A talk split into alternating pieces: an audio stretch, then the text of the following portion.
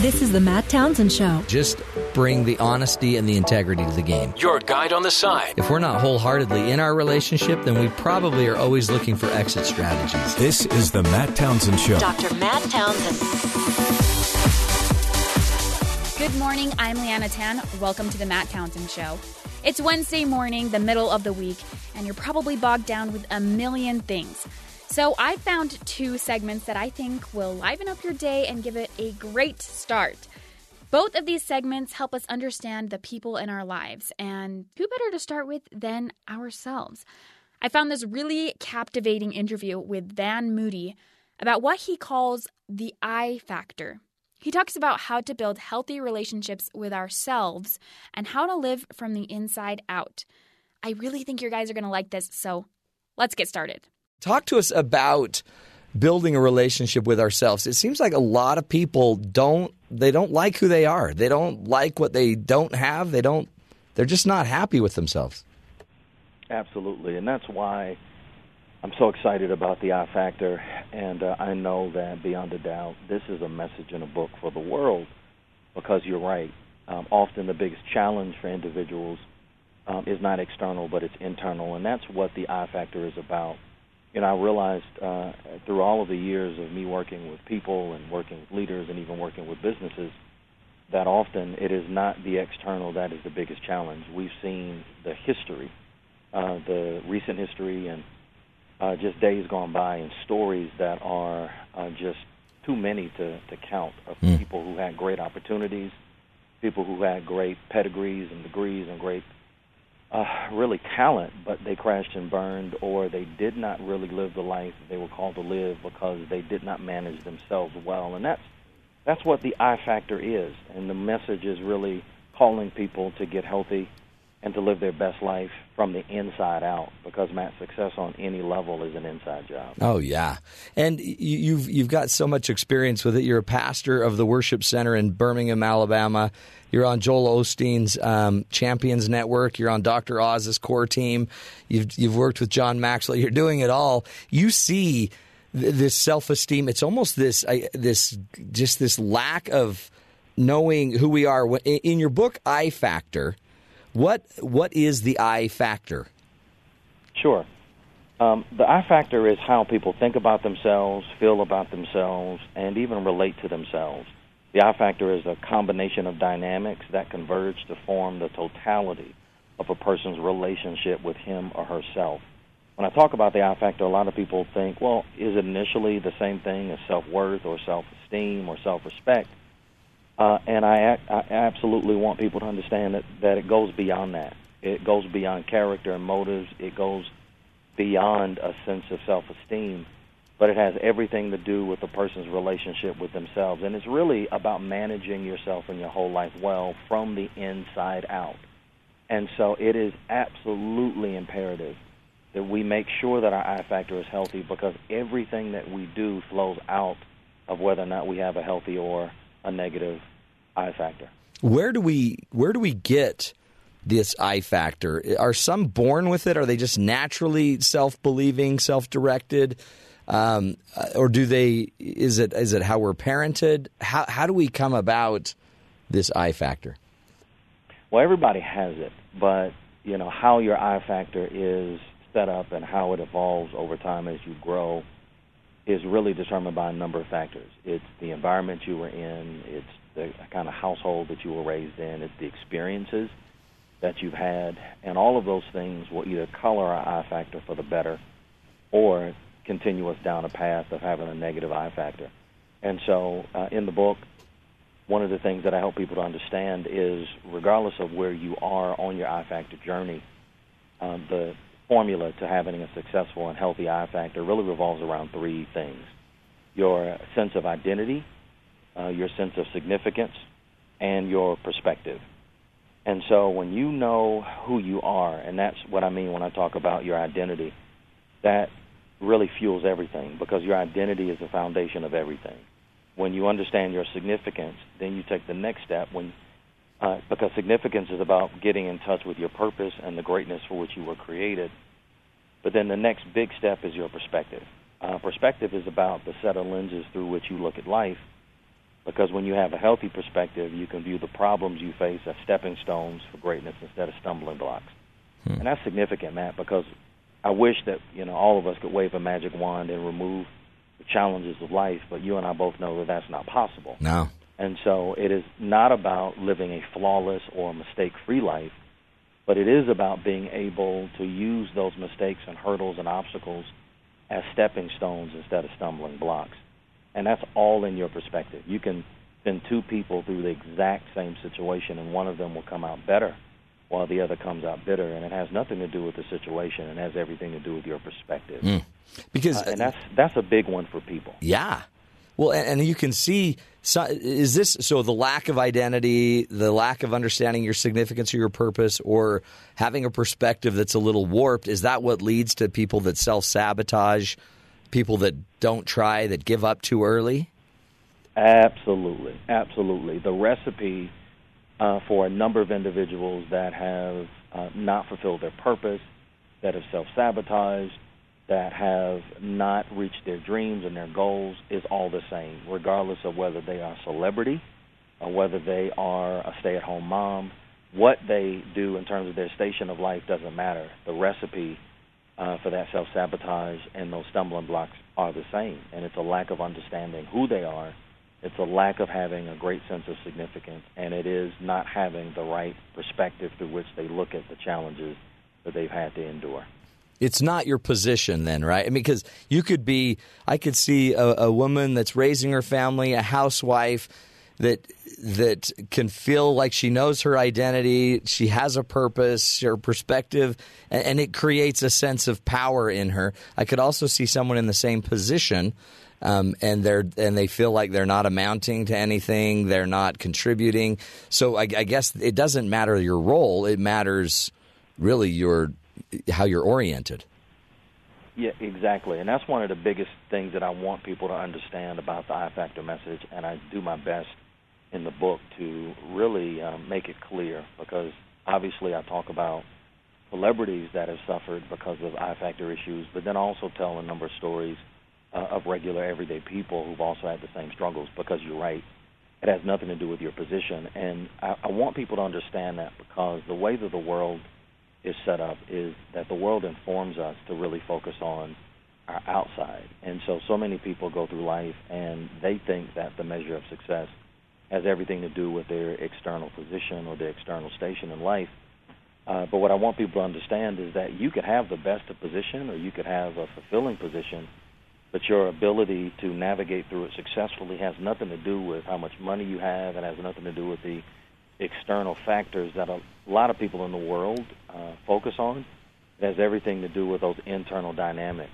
One of the stories that I'm most proud of and that I love to share when I talk about this I Factor message is the story of the Titanic. Because I think that the Titanic story is a great picture and antidote for how people um, approach life you know, many of us know the Titanic. It was that majestic ship. It was decked out with uh, all of the finest luxuries that its travelers could have wanted at that time. It was a marvel of shipbuilding of that day. It was called unsinkable, but we know that the Titanic did sink because it hit an iceberg. And I did a lot of research on that iceberg, and it was about 600 feet long, but 500 feet of it was beneath the surface. Mm. So what I want people to understand is that what sunk the Titanic is not the little piece of the iceberg that they saw above the water. It was the enormity of the iceberg that they couldn't see beneath the water. And that's the same thing that sinks us in our own lives. So many people, Matt, go through life like the Titanic. We focus only on the external.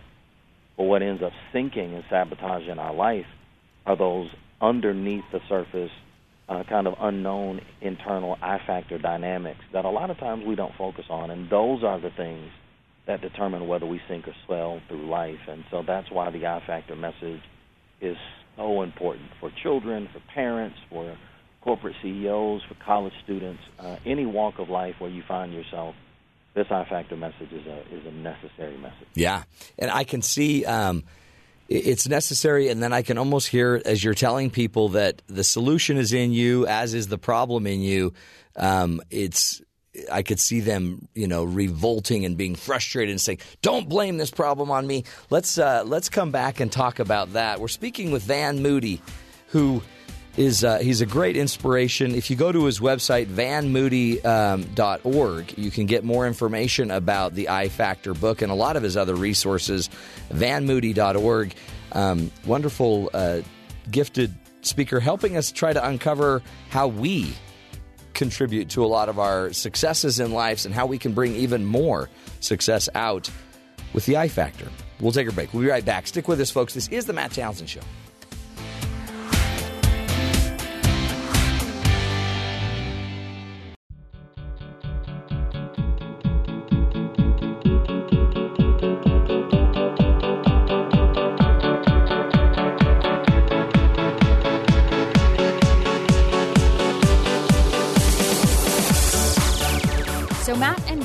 Talked about this idea of the I factor.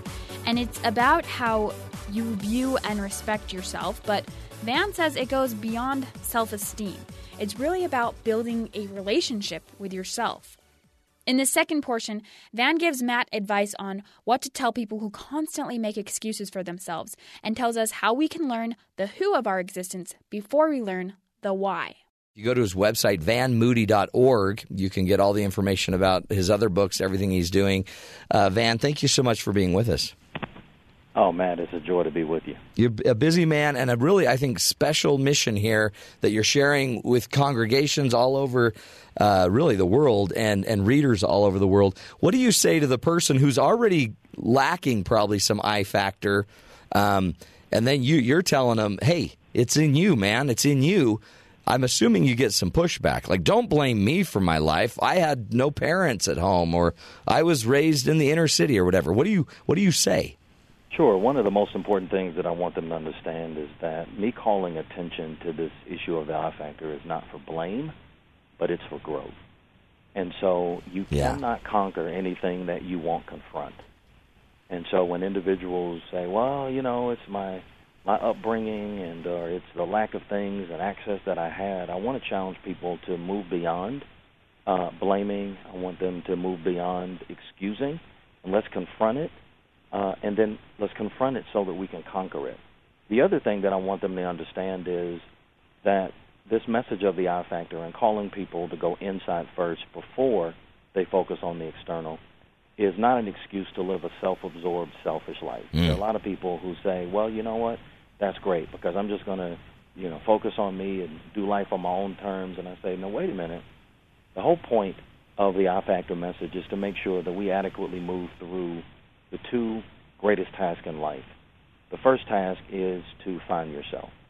And then the second great task of life is to lose yourself. The challenge for a lot of individuals is that we like to jump to that second task of losing ourselves and making a difference in the lives of others in whatever capacity you know that we're called. If it's motherhood, if it's uh, an area that we serve in corporate America, if it's giving back, but you cannot do that effectively without first finding yourself, and that's what the I Factor message is about.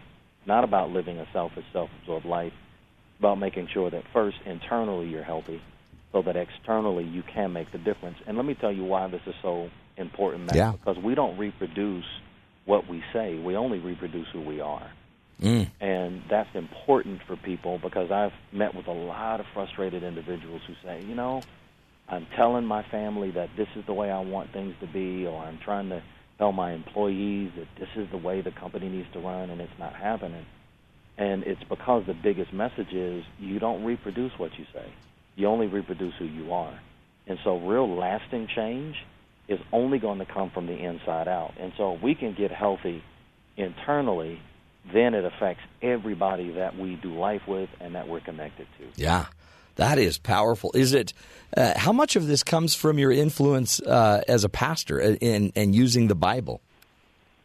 Well, it definitely comes. I mean, because you are you're basically describing the law of the harvest, right? You reap what you sow. Absolutely. Yeah, that's beautiful. Absolutely. Well, you know, it's the law of the harvest, but it also was modeled by Jesus Christ. Yeah.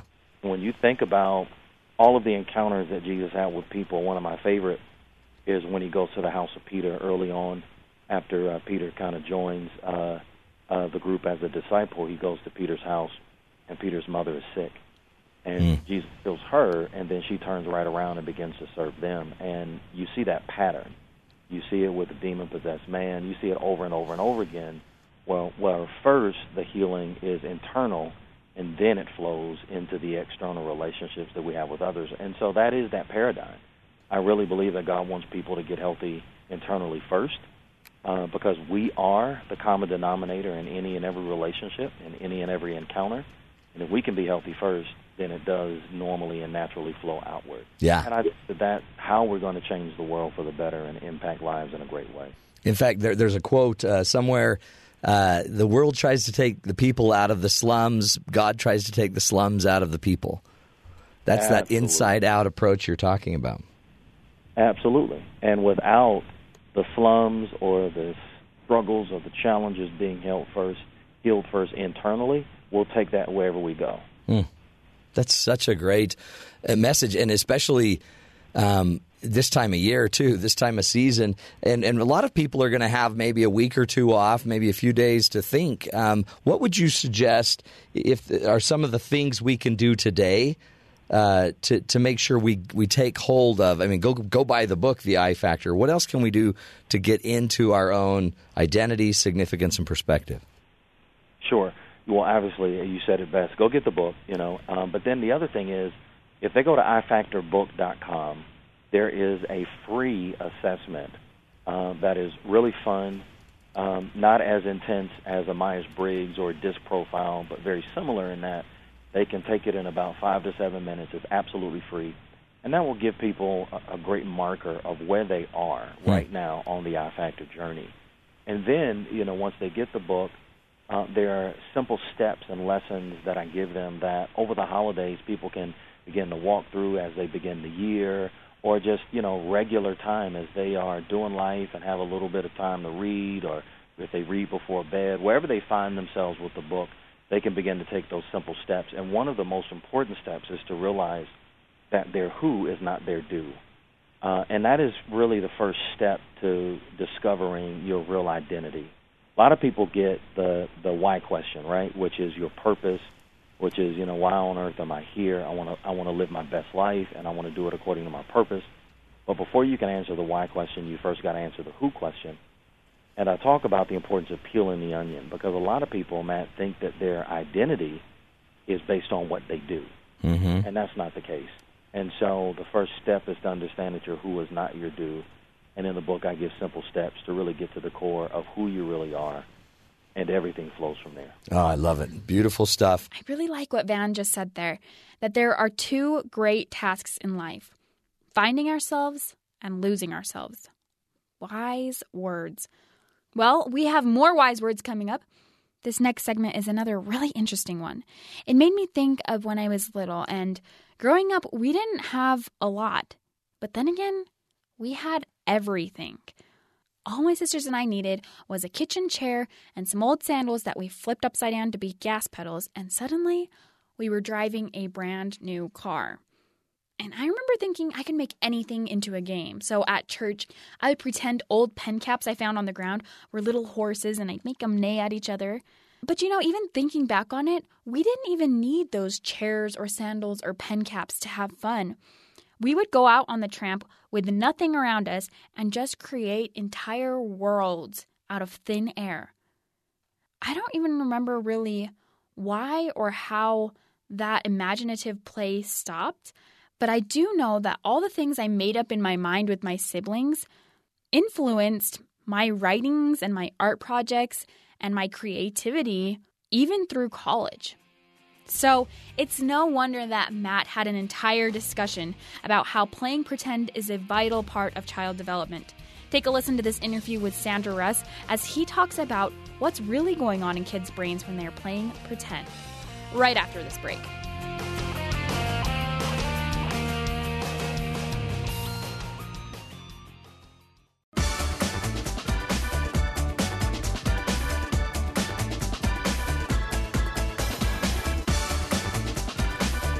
Welcome back, friends. You know, have you ever stood in the doorway and just watched your child play out a story? You know, whether they're playing with puppets or Barbies or action figures, it can be quite entertaining. But kids don't just play pretend to keep their minds off of adult things. It's actually a vital part of their development, and watching your kids play can give you a lot of insight into how your child's mind is actually working. Dr. Sandra Russ is a professor at uh, Louis D. Beaumont University in the Department of Psychological Sciences. Joins us today from Ohio to teach us some important and imaginative ideas about how uh, our play may be impacting our child's creativity. Dr. Sandra Russ, thank you for being with us. Hi, nice to be here. And I should add that yeah. I'm at Case Western Reserve University. Oh, are you at Case Western now? Ohio. Yeah, okay, Cleveland, great. Ohio. That's great. Okay. Case Western uh, Reserve. Um, one of the things I wanted to ask you about your study, as Sure. I because we we all have different you know uh, ages of kids. My kids are in the teens. Uh, my youngest is 11, Uh-huh. um, and uh, my oldest is 23. But some of the other folks around here have two year olds, four year olds. Talk talk about play. Um, we watch these kids play. Their imagination, you can see it firing. What what's going on to them developmentally as they're just on the floor playing? So, what they're really doing, starting at about two, two and a half, is making things up. Right? They're they're using their imagination. They're they're making up stories. They're using objects to be different things. So, using a block to be uh, a building or a telephone. I mean, that's really beginning to use symbolism to, to treat something as if it's something else. So they're they're learning to tell a story. They're learning to have things pretend to be other things, and they're they're role playing as well. So they're taking on the views of other characters. Uh, so they're really doing a lot at this age and developing their imagination and learning to make things up from scratch, which is so important Yeah. in later creativity. So so they're really this is where they learn to to kind of take the place of others, see see um, the world from another frame of reference or another view. exactly. Exactly. That's And- powerful. And also, they're they're just the joy of making things up and and making things. I mean, if you really watch children play, most children really enjoy it, right? I mean, Right. They're engaged and um, having fun. And in that sense, I mean, it's really interesting. I think children are wired in some ways to play because kids in every society do it, all cultures, but also it's self reinforcing. It feels good, and so they want to play more because it's a a positive mood that that they're experiencing and that they're engaged in. So just that joy of you know making things up by themselves can carry over also. So the joy is creativity. The joy is this this essence of being a kind of a creator in their world. I guess it gives them power. right And and, right? and then they can I mean I, they can also jump around and probably I guess learn where wherever they're ready to learn.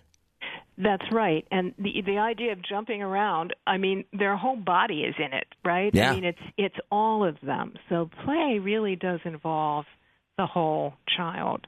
And for young kids especially that, you know, motor development and and action is also involved in in in brain development as well. And so I think what is happening, although we don't have any evidence for it really yet, is that um, neurologically play is helping them. It's helping develop cognitive flexibility and areas of the brain important in creativity. But we don't know that yet because we haven't really looked.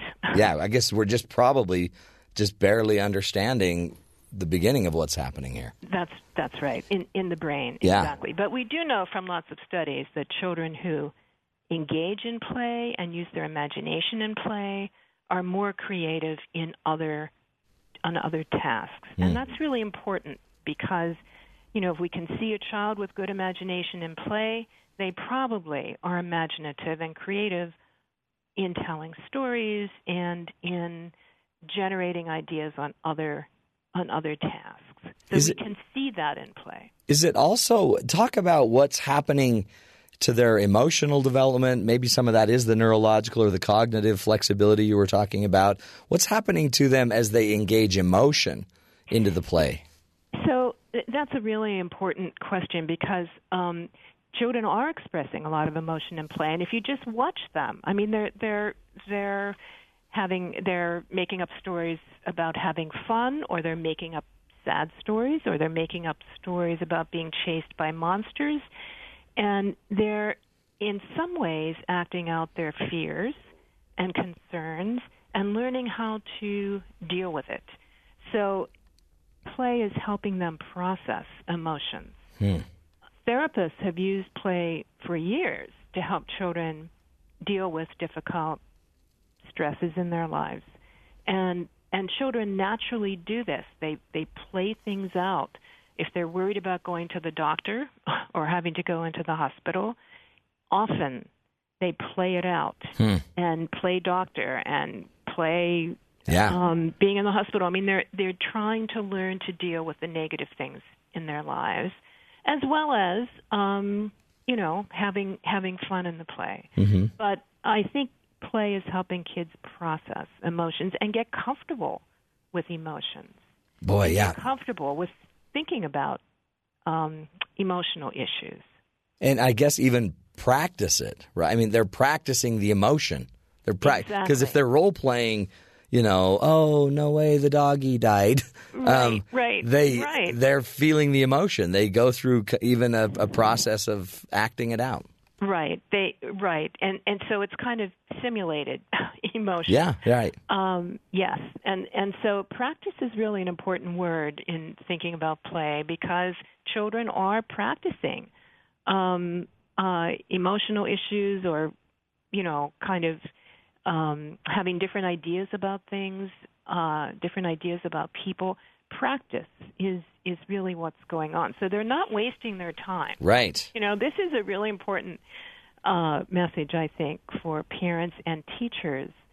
Kids are not wasting their time when they're playing. They're really doing something that's important in child development. They're learning. We need to let them do it. Yeah. Do um do I mean I guess too there's probably a correlation to they're becoming more empathic. Yes, uh, we have done some studies that have shown that have found that kids who express, uh, who are more imaginative, also score higher on empathy measures or are more pro-social in the classroom. So we do have some studies that show that. Um, it, it gets into theory of mind issues, but yes, they can take the perspective of the other and and and can understand the other better. Is there Yeah. is is there a certain age um, where they they kind of grow out of playing, and or is there a certain range of, of years that you're you're more likely to see them doing some of this role playing until they move out of role playing and move into something else? Right, about three to eight, three years of age to eight or nine. It depends on the child. And then uh, this kind of active play in childhood changes and it, it evolves, Piaget thought and others thought, into more fantasy, internal fantasy. Hmm. And so the, the 11 and 12 year old is just not playing the same way that mm-hmm. they did at seven. I mean, then other things take over, right? Sports and board games and and other kinds of play, but not pretend play. But it can develop into uh, writing stories or art or other more creative activities for the 12, 13, 14 year old. In fact, um, I, I remember re- getting to that age where it wasn't. Part of me still would have wanted to be playing with my toys, Ah, and yes. part of me knew it's time to probably move on because others Yes. don't like that. That's right. That is right. Although that's right. That's kind of sad, isn't it? Yes, it is sad. It is sad, but development developmentally, it is what happens, and it's natural. And and uh, yes, That's great.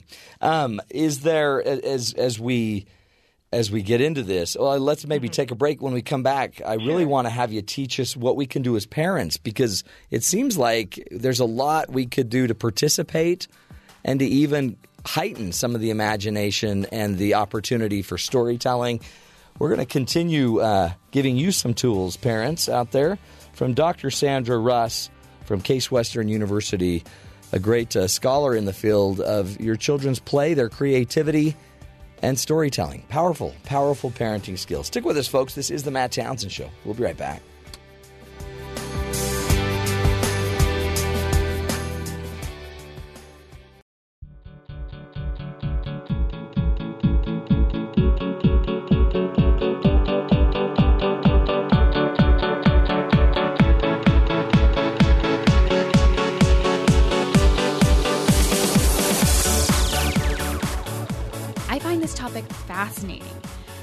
Talked about how playing pretend and role play teaches kids vital developmental skills like symbolism, resourcefulness, creativity, power, and even helps them learn how to work out their concerns and fears.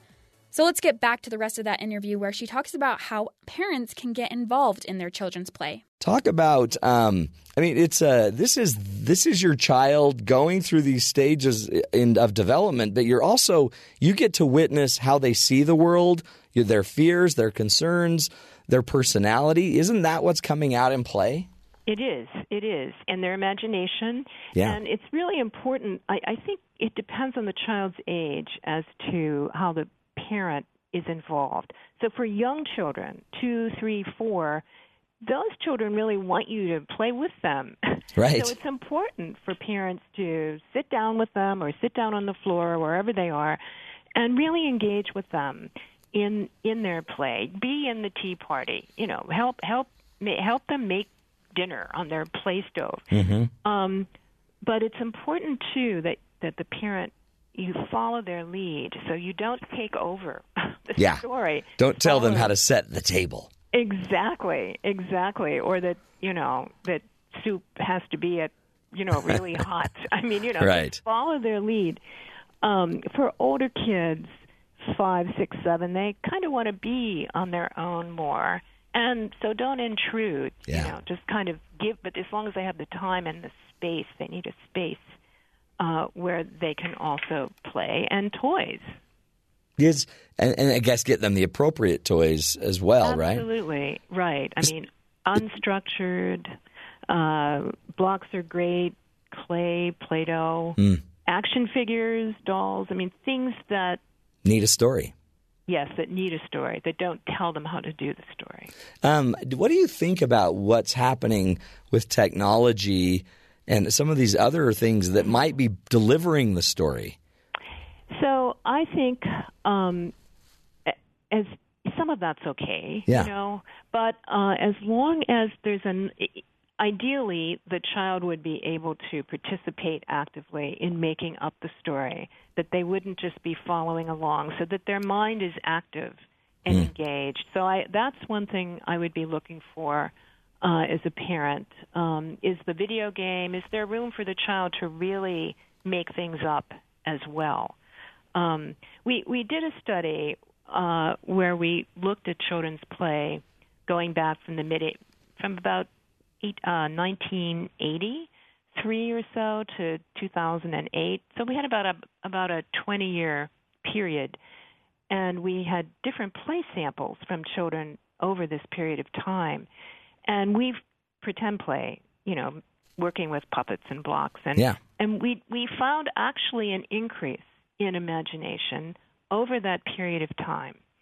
Uh, and so their play was not getting worse. We we wondered about that, given computers and video and video games technology, but it did not get worse. In fact, the imagination got a little better. Wow. So I think that's an important message also, you know, for our culture. Uh, all of this technology is not necessarily a bad thing. Uh, it can be helping in a lot of ways. But for the parent of a young child, I'd, I'd want to make sure the child had enough playtime with just normal toys as Yeah. well. Yeah. And also that the technology would leave room for them to, to make up stories. Do ch- do children, uh, if you put uh, two children in a room, maybe Mm-hmm. three or four year olds, um, and gave them enough, you know, like little fake kitchens or you know ch- child kitchens or whatever, would they Yeah. would they naturally would do all children naturally start to play, or No. are some just more reticent, not interested? So some are uh, some children have trouble using their imagination. So, you know, if you're talking about a group like that, maybe some kids are just shy. They have a good imagination, but they can't let it out with with other kids Mm-hmm. who maybe have stronger personalities. So that's one thing. But there are children who just have trouble using their imagination. And we have been working to develop uh, programs to help these children develop more imagination. And we have found in a couple of studies that with a little bit of play guidance, uh, they can improve their imagination on other on other tasks. And what we what we find most helpful in and when we play with these children is that if we model pretending, if we if we take the the Lego and have it make it into a milk bottle because the you know the bear needs milk, if we model like that, the child catches on and they're able. I mean, it is kind of like teaching them uh, to pretend. Yeah, But yeah. modeling modeling is really helpful, and that's something that parents and teachers can easily do with children who might have trouble uh, using their imagination. and because you could see that they might be able to you know function in society be healthy in society but Yes. the, if they lack some imagination and some creativity it might impact their coping down the road it might impact Exactly. relationships social skills Exactly, and and we do know that children who use their imagination better are able to cope better uh, with life's stressors because they can think of more things to do yeah when when tough things happen. So um, so yes, it is to the. I mean, I see play as a huge resource for children, and it's like giving them another tool yeah i love it help them.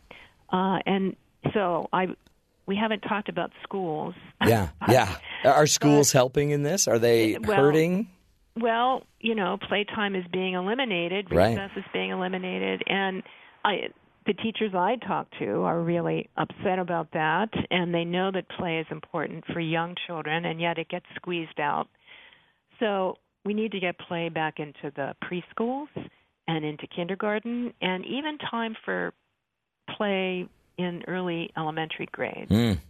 Yeah, I mean recess, but but two, I guess you because to me, um, play for children is learning. It's developmental, so It you could include it in as a as a as one of the classes we're going to work on. Absolutely, and there's a whole you know literature out there on on play based learning uh, for the classroom, which is a little different than what I've been talking about. But that you know Yeah. using play to teach things because it's so natural for kids, and it's how they learn and they take to it Yeah. easily. Yeah, what's what's one thing that parents can do, maybe even this weekend, with our kids that that you know these younger children, I guess that that could make a difference in their play. uh, play with them, bring out some boxes and Legos or blocks, and and have them make something and make up a story. And ask them, make up the story, and Make up a story, and if they can't get started, say to them, "Well, let's make a story about going to a birthday party. Yeah. I'll be Joe, you be Mary," that's great, and get it started. right? And easy, right? And easy, yes, and it doesn't take a lot of time. And you'll you'll learn a lot about your kids. Absolutely, and the, and it'll it'll help your relationship. And if there's a teenager in the back seat, tell them to be quiet. Yeah, yes, or they can help. They're going to make fun of your other kids. Yeah, tell That's them good. that they did it when they were little. That's right. Well, we appreciate you, Dr. Sandra Russ. Thank you for your great work. Those were two incredible interviews. I hope that brightened your day. Some of my favorite things from today were when Van said, You can't conquer what you won't confront. And when Sandra and Matt talked about how kids are these tiny people in a big world, but imaginative play gives kids power in a little world they create on their own. Great teachings. Well, thanks for listening, everyone. We'll be back tomorrow with more Matt Townsend.